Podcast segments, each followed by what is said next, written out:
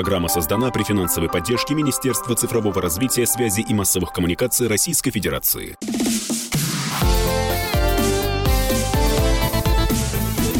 Доброволец.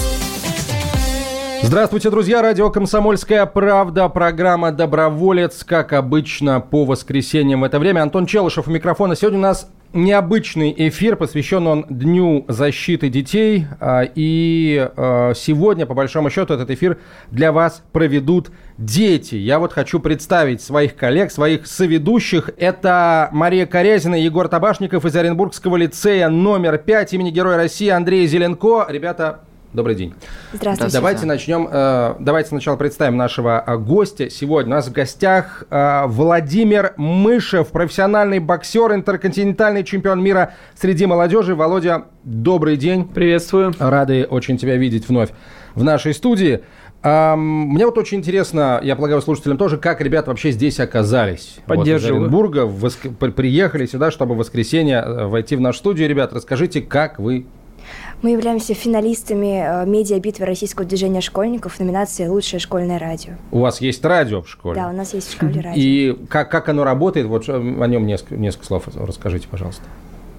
Ну, изначально мы записываем, подготовим, подготавливаем текста, записываем, и далее передаем это людям свыше, которые это уже и включают. Людям свыше? Люди свыше. Кто такие люди свыше?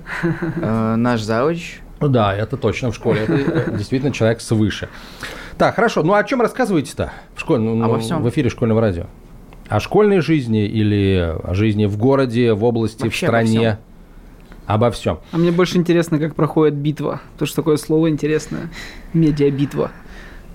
15 тысяч участников э, подавали заявки на участие в медиабитве в 19 номинациях, и из них выбрали 210 финалистов. Мы в числе этих счастливчиков приехали в Москву. Вы победили именно как радиостанция, а да. а не как ведущий. Хотя, в общем, наверное, это не так важно, потому что, ну, что, что такое радиостанция без своих ведущих? В общем, ничего. Так, ну что, я на самом деле могу сейчас выйти из студии, и, э, соответственно, Егор и Маша будут Володь, тебе вопросы задавать, какие не знаю. Ты, со своей стороны, я полагаю, тоже можешь э, ребят о чем-то спросить, потому что, ну, здорово, мне кажется, когда со школьной скамьи люди чего-то пытаются добиться в спорте или в профессии. Вот тебе сколько было, когда ты понял, что, в общем, бокс для тебя это, это, это серьезно, это, это, спо, это профессия? Ну, будущее. наверное, понял я уже это, будучи студентом. В школе я еще до конца этого не осознавал. В школе я так ходил, можно сказать, для себя тренироваться. Так что чуть-чуть позже это случилось, но я помню себя там школьником, и, конечно, а, очень много вопросов было, как, как вообще дальше мне жить и двигаться, и все в таком духе. Поэтому я буду рад, что если я что-то скажу, и это запомнится ребятам, и как-то, может быть, поможет им в дальнейшем. Ну, в общем, э, такой классический пример self-made man, да, человека, который сам себя сделал в нашей студии сегодня. Э, Егор, Маш, пожалуйста, приступайте, а я отдохну. Это уникальный для меня эфир, в котором я как бы есть, но меня как бы нет. У нас к вам первый вопрос. Какие у вас были эмоции, когда вы впервые представляли нашу страну на международной арене? Как бы побороли страх ответственности? А, ну, на самом деле, хороший вопрос, потому что, несмотря на то, что когда я дрался в России, я провел довольно много боев. А, первый бой вот э, за пределами страны запомнился символично, что это было в Германии.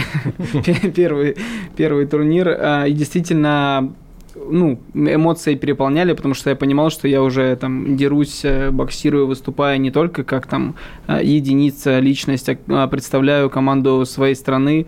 Тем более это был там важный международный турнир, и как поборолся, трудно, труд, трудно сказать. Я пытался себя, наверное, успокоить, э, но слава богу, что первый блин э, не вышел комом, я в, то, в, в том бою победил. Спасибо большое. А как спорт совмещать с учебой и должен ли спортсмен хорошо учиться? на ваш взгляд? А, вот сразу на второй вопрос отвечу, да, должен, а, потому что так или иначе во-первых, что э, любой спорт высоких достижений, он подразумевает и какую-то интеллектуальную работу все равно, а не просто там даже если брать бокс и махать руками, все равно ты должен э, думать головой.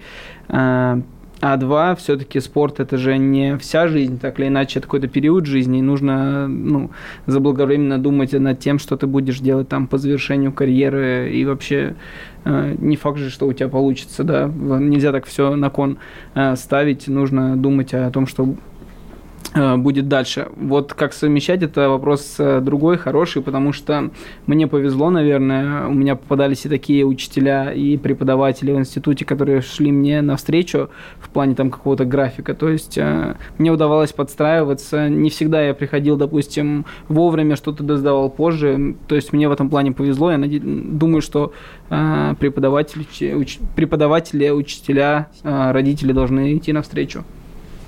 Спасибо большое. Uh, у нас к вам достаточно важный вопрос на данный момент. Как, на ваш взгляд, детям научиться защищать себя? Ого. Ну, такой, э, в моем случае это такой будет, наверное, очевидный ответ, да, пойти на какие-то единоборства, если это мальчик. Ну, на самом деле, если девочка, наверное, тоже, но я все-таки считаю, что в первую очередь э, мальчик должен заниматься единоборствами. А, в случае девочки, наверное, не зазорно попросить помощи э, у, у мальчиков э, в случае защиты себя там, от нападков своих одноклассников или еще кого-то. Потому что вопрос еще в том, от кого защищать, от кого дети должны защищаться. Спасибо. Как вы думаете, стоит ли единоборство включать в систему образования? На самом деле, я думаю, что да. Знаю, что сейчас активно развивается такое движение, как самбо в школы. А, мне кажется, это интересная инициатива. Если не ошибаюсь, э, что-то с боксом тоже такое обсуждалось. Потому что когда я вот учился, ну, было много различных видов спорта, да, которыми в школе занимались, интегрировали э, их э, в физкультуру. Но мне кажется, что единоборство это классно. Ну, то есть Возможно, это не должно быть какое-то обязательное, заставлять, но давать такую возможность, мне кажется, было бы интересно. Спасибо большое. А вы мне расскажите, вы это спортом занимаетесь вообще? Да, я занималась 7 лет настольным теннисом. Вау. А ты, Егор? Раньше в детстве я занимался дзюдо и занимаюсь вольной борьбой. Сейчас вольной борьбой? Да. А почему перешел в дзюдо? Ну, а скорее всего, не было времени просто. Слишком для меня дзюдо слишком было сложно.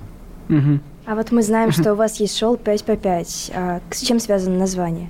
5 а, по 5 это мы шли от того, что в ММА, смешанных единоборствах, э, чемпионские бои длятся 5 раундов э, по 5 минут. То есть отсюда, в принципе, название 5 по 5. Но так получилось, что у нас уже не только там ребята из смешанных единоборств, но и ребята, которые выступают по боксу, по кулачным боям, тренера. То есть уже все смешалось, но изначально вот такое вот название оттуда бралось.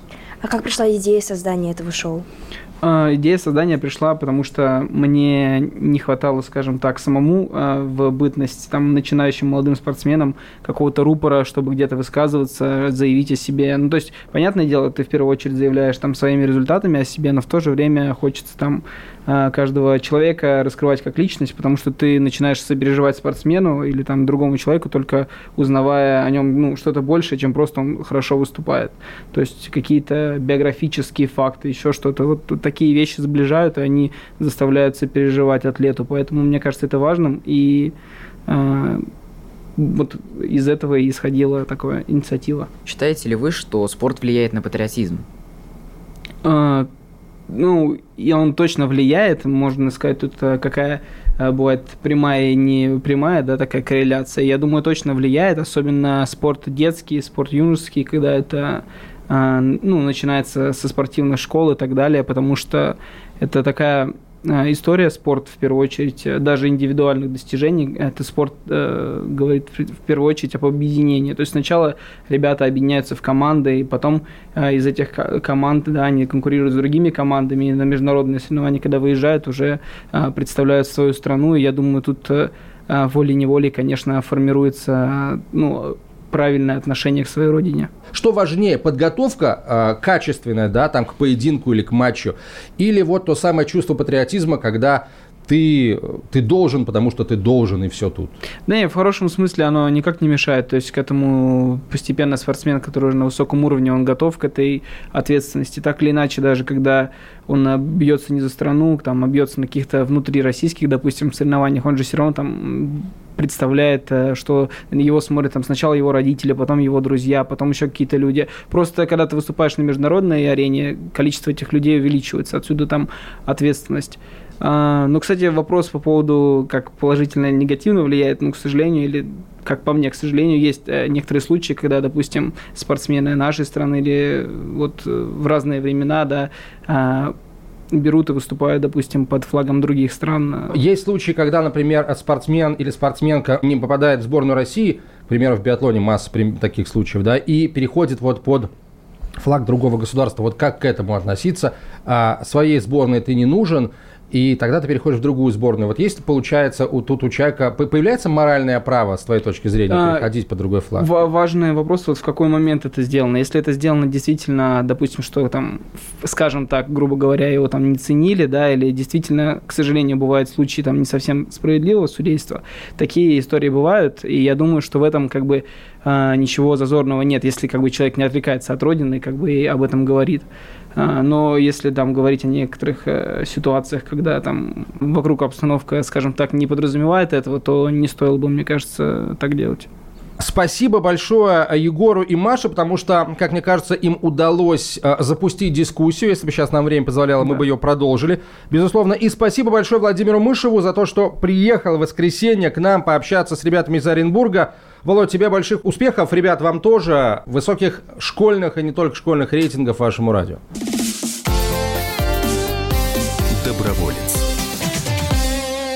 Программа создана при финансовой поддержке Министерства цифрового развития, связи и массовых коммуникаций Российской Федерации.